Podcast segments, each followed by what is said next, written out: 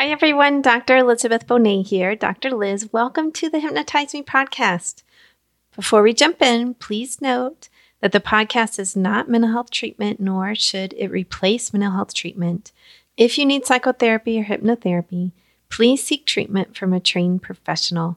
I do hypnosis all over the world, so please feel free to contact me through my website, drlizhypnosis.com, D R L I Z hypnosis.com.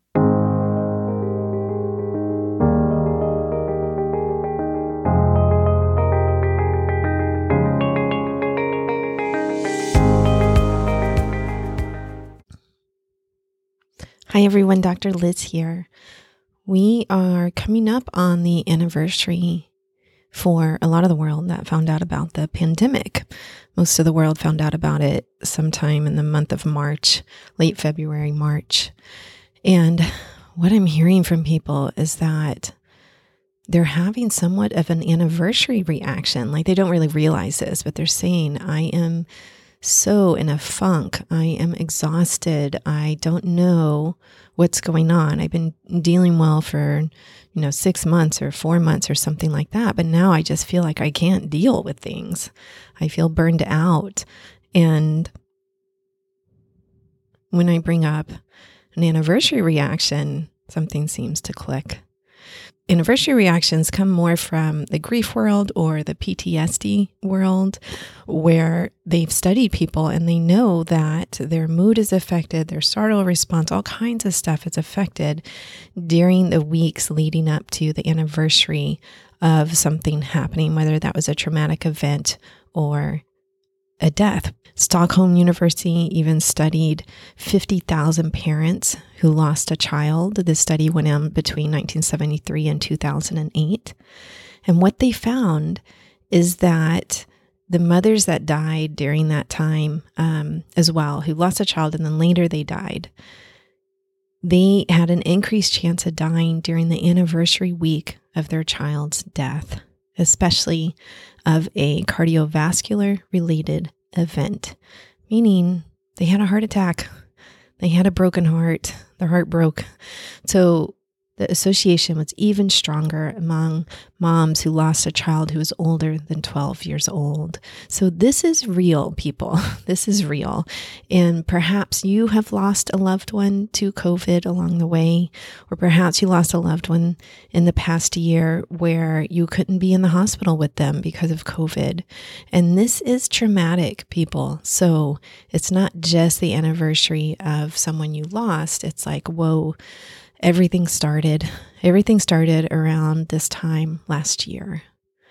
I still remember so clearly the phone call I got from my daughter, who was in Greece actually, but it was because she was studying in Italy and it was her spring break. So her and um, two friends went to Greece. And she said, Mom, they said we have to come home and evacuate. And I started crying and I was like, What? I'm going to cry right now. She had six. She had six months left and she was so happy there. And um, I was like, what is going on? The very previous week, another university had evacuated and they had just told the students, we're not evacuating. Go ahead and go on spring break. And, you know, obviously, this is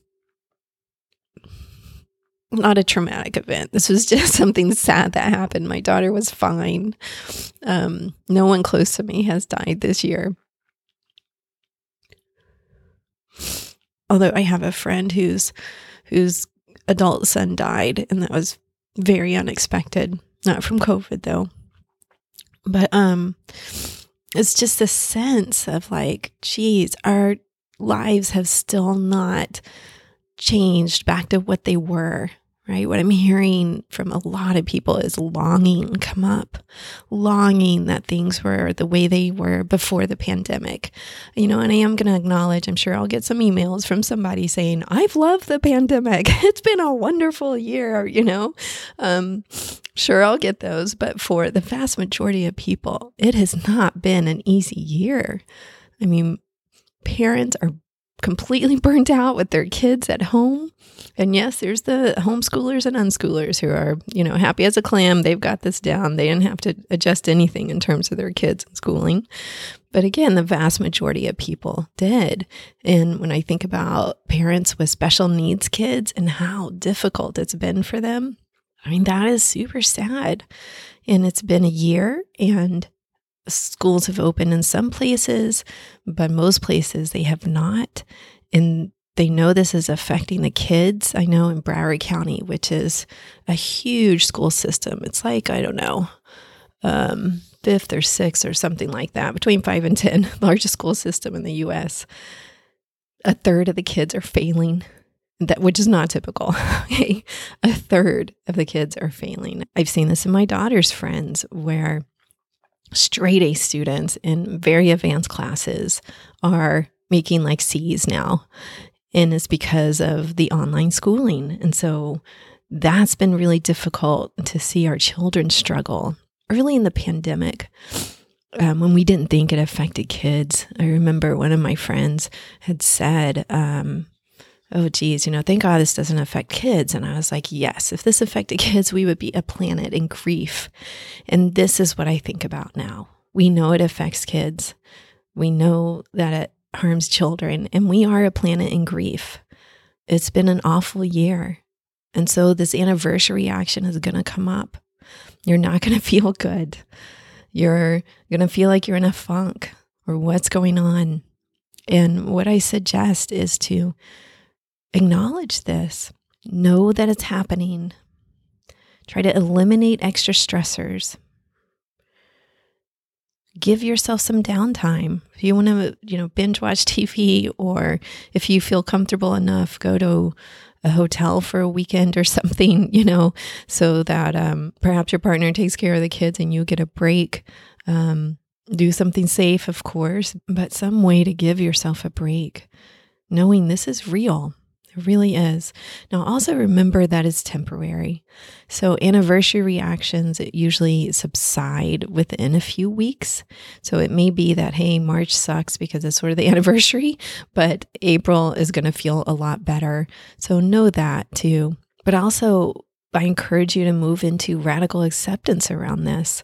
Like, I don't see our planet returning to the way it was before COVID, pre COVID Like, even with vaccines coming out, it's still a feeling of we went through a hellish year or two and we don't quite know yet when things will feel more normal to us or if they ever will if but we I do know with most anniversary reactions though that the more intense feelings generally fall off within a few weeks after the anniversary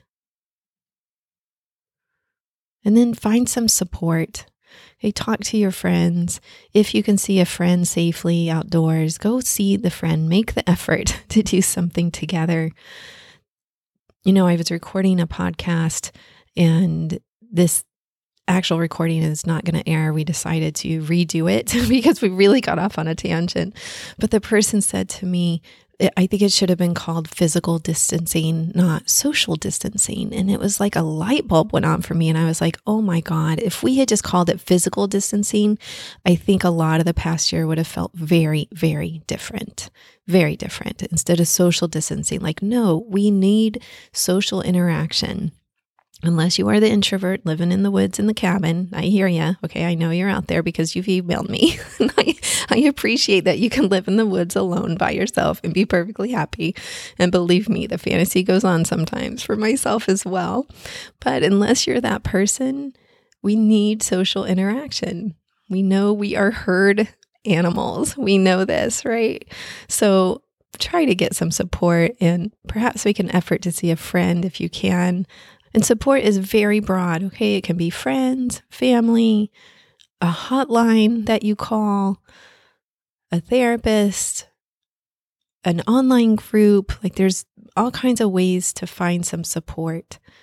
Make sure if you have a teenager in the house or a young adult too, speaking of hotlines, that they know about the hotline, that there's no shame in calling a hotline and talking to someone and they can do it anonymously and that that may help if they're having any kind of suicidal feelings come up. The suicide rate has skyrocketed among teens and young adults in the past year. Not that it doesn't affect other age ranges too, but it's affecting our teenagers and early 20s more than any other group.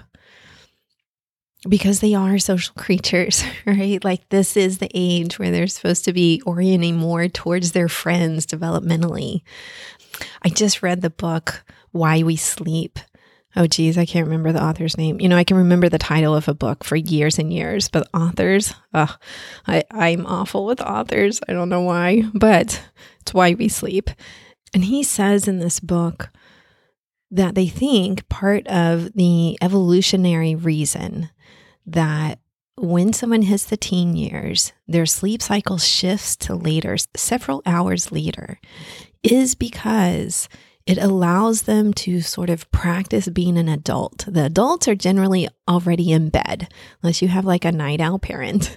But most of the adults are in bed. They go to sleep anywhere between 9 p.m. to, you know, 11 p.m., sometimes midnight. But the teens actually have a biological shift go on in the chemical that helps create sleepiness so that they're shifting two to three hours past the adults during this period.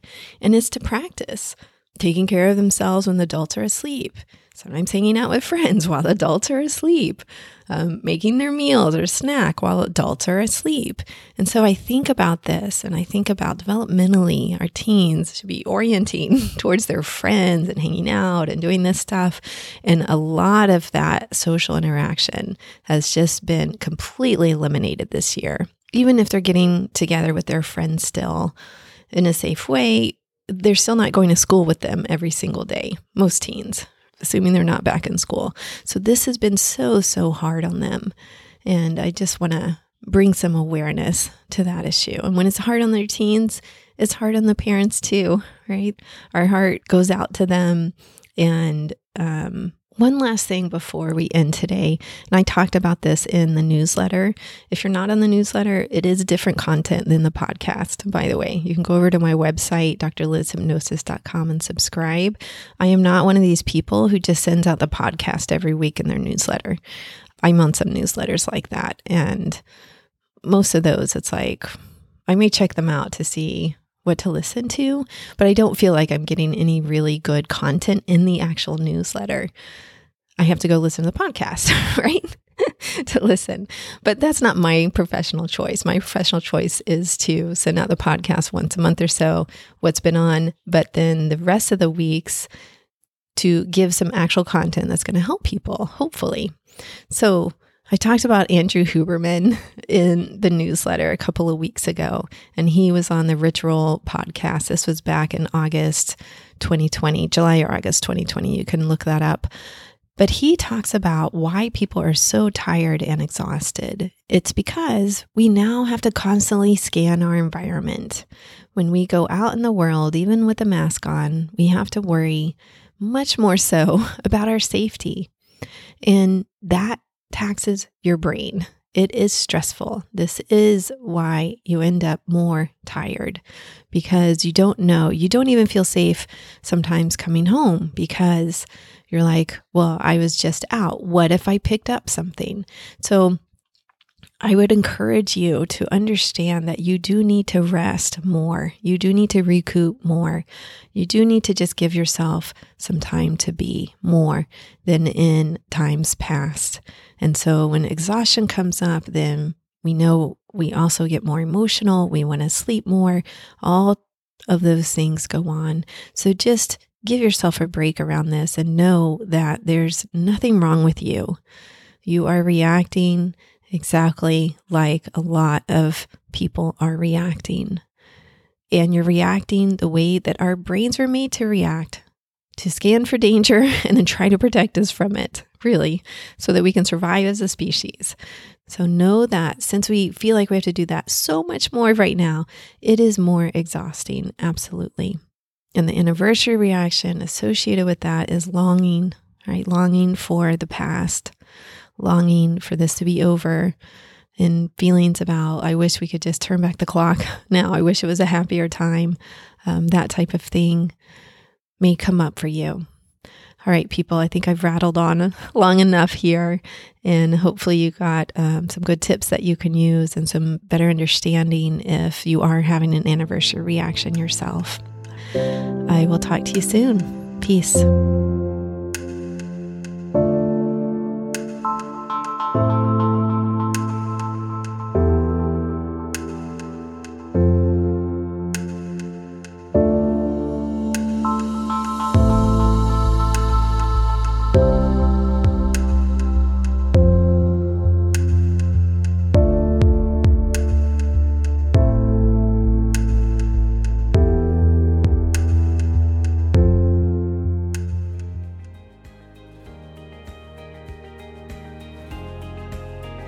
Hope you truly enjoyed today's episode. Remember that you can get free hypnosis downloads over at my website, drlizhypnosis.com. D R L I Z hypnosis.com. I work all over the world doing hypnosis. So if you're interested in working with me, please schedule a free consultation over at my website and we'll see what your goals are and if I can be of service to you in helping you reach them. Finally, if you liked today's episode, please subscribe to the podcast or tell a friend. That way, more and more people learn about the power of hypnosis. All right, everyone, have a wonderful week. Peace.